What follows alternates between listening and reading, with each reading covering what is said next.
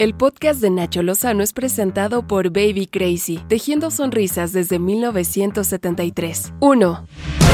Y esto de las Olimpiadas se está poniendo a todo dar. Y no hablo de Tokio 2020, sino del Tribunal Electoral del Poder Judicial de la Federación, donde hay saltos de garrocha, clavados con triple vuelta y knockouts como el que sufrió el magistrado Billetes José Luis Vargas, quien fue sustituido. Cinco de los siete magistrados aprobaron mandarlo al fondo de la piscina de la presidencia del tribunal por incumplimiento de sus obligaciones constitucionales, luego de que la sesión pública del miércoles fuera protagonizada por el magistrado Felipe de la Mata, quien solicitó revisar su desempeño en el cargo. Le solicito someter amablemente a los integrantes del Pleno en esta misma sesión pública el punto relativo al análisis de las funciones y desempeño de la presidencia del Tribunal Electoral del Poder Judicial de la Federación. Muchas gracias. El planteamiento fue rechazado por el magistrado Billet, digo, magistrado Vargas y ordenó el cierre de la sesión les vuelvo eh, y, les, y, les, quiero reconvenir de la manera más respetuosa que nos ciñamos a lo que fue la convocatoria de esta sesión, que son los asuntos jurisdiccionales y no asuntos de índole administrativo o de gobierno de este tribunal. Pero el albazo olímpico no terminó ahí. Tras la suspensión, la magistrada Yanina Otálora, en su calidad de presidenta por Ministerio de Ley, pidió su reanudación para votar la sustitución de Vargas. Ante la ausencia deliberada tanto del secretario general de Acuerdos como, en su defecto, de la subsecretaria general de Acuerdos, de acudir a la reanudación de la sesión pública convocada para el día de hoy, se les remueve de su cargo. Y en su lugar llegó el magistrado Reyes Rodríguez. Si ustedes no creían a los Reyes, vean ahora quién es el presidente. Procede a tomar la protesta como presidente en términos de los artículos 99 constitucional y 171 de la Ley Orgánica del Poder Judicial de la Federación. Sí.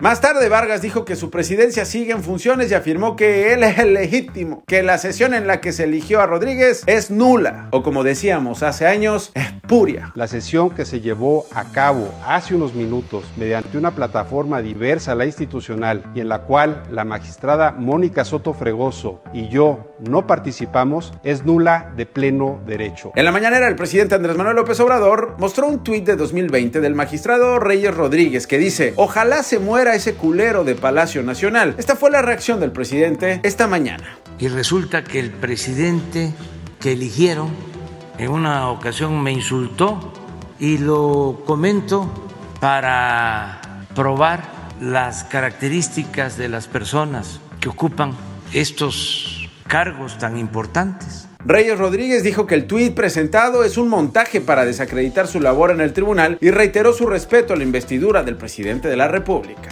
2. El gobierno de México demandó al menos 11 empresas fabricantes y distribuidoras de armas de los Estados Unidos de América, a las que acusa de realizar prácticas comerciales y negligentes que facilitan el tráfico ilegal. La demanda fue presentada en el Tribunal Federal de Boston, en Massachusetts. El canciller Marcelo Ebrard dijo esto. ¿Qué se busca con esta demanda? ¿A dónde quiere llegar México? ¿Cuál es el objetivo? Primero, que las empresas demandadas compensen al gobierno de México por los daños causados por sus prácticas negligentes. El monto de esta exigencia será determinado en el juicio. La Asociación Industrial del Comercio de las Armas respondió que el gobierno mexicano solo busca un chivo expiatorio. Dijo además que todas las armas de fuego que se venden en la Unión Americana se comercializan de acuerdo a las leyes federales y estatales, lo que incluye una verificación de antecedentes por parte del FBI. Sobre esta denuncia, esto dijo el presidente López Obrador. No es un hecho injerencista, no es contra el gobierno de Estados Unidos, es un procedimiento civil porque nos afecta el que no haya control sobre la venta de las armas. 3.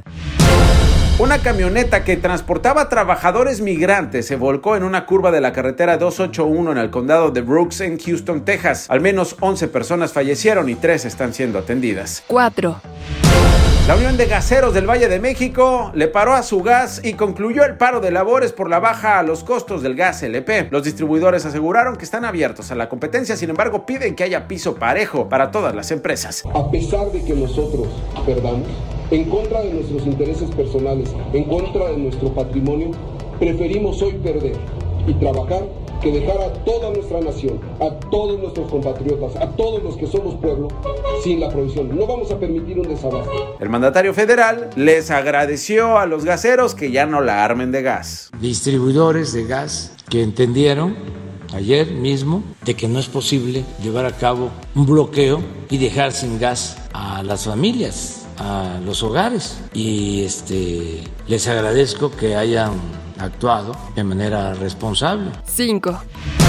El presidente López Obrador además anunció que México albergará las negociaciones entre el gobierno de Nicolás Maduro y la oposición venezolana por la crisis que vive ese país. A propuesta de Noruega se propone que México sea sede para llevar a cabo estas eh, negociaciones. Y nosotros aceptamos, porque lo que buscamos es que haya diálogo y acuerdos entre las partes. Estas fueron las cinco notas más relevantes del día con Nacho Lozano, presentado por Baby Crazy, tejiendo sonrisas desde 1973.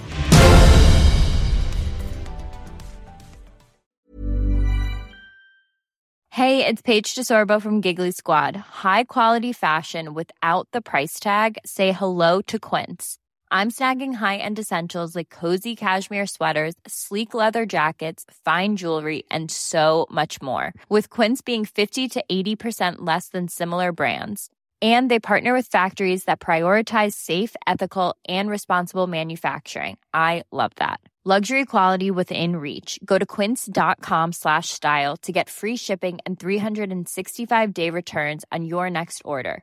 Quince.com slash style.